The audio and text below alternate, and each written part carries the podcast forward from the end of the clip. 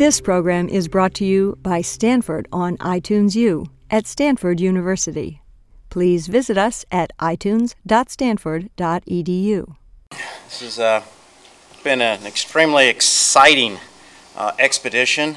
It's just amazing to, I mean, we were working in literally over 1,500 feet of water. We utilized the uh, Tiburon. We completed six dives over five days.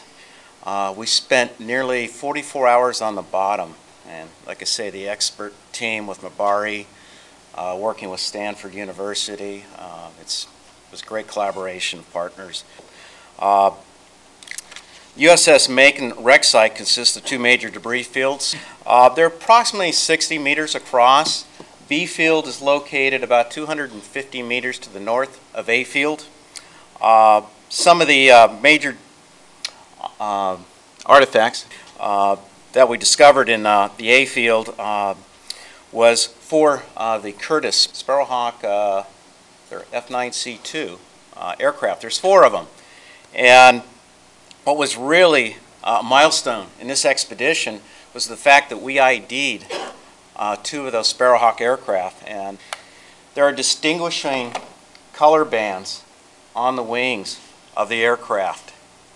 Also in the debris field, uh, we had the five of eight um, Maybach uh, gasoline engines. Those are the German-built 12-cylinder.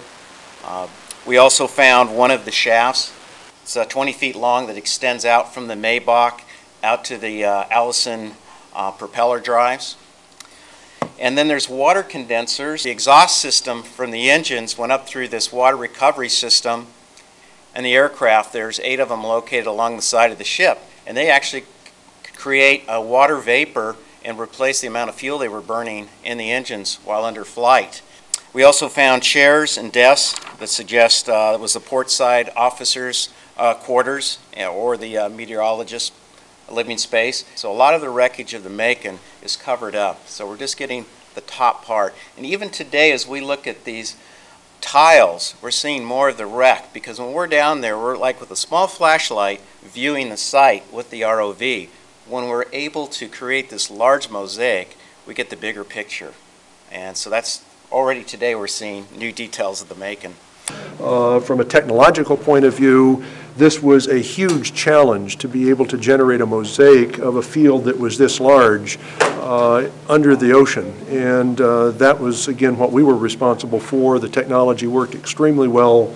We got complete coverage of the site, and so that, I mean, it- it it was just a win in every category. So the, the, the major features in this image are the, the, the Sparrowhawk aircraft. You see two that are kind of nose to nose in this configuration. Uh, here is the drive shaft for uh, connecting one of the Maybachs to the uh, propellers on the outside. Uh, my student Kristof Richmond is the guy that gets, uh, you know, really most of the credit for making this system finally work.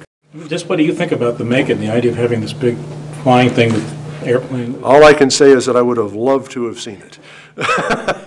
It's an amazing idea, an amazing craft. Uh, I mean, I think it's great.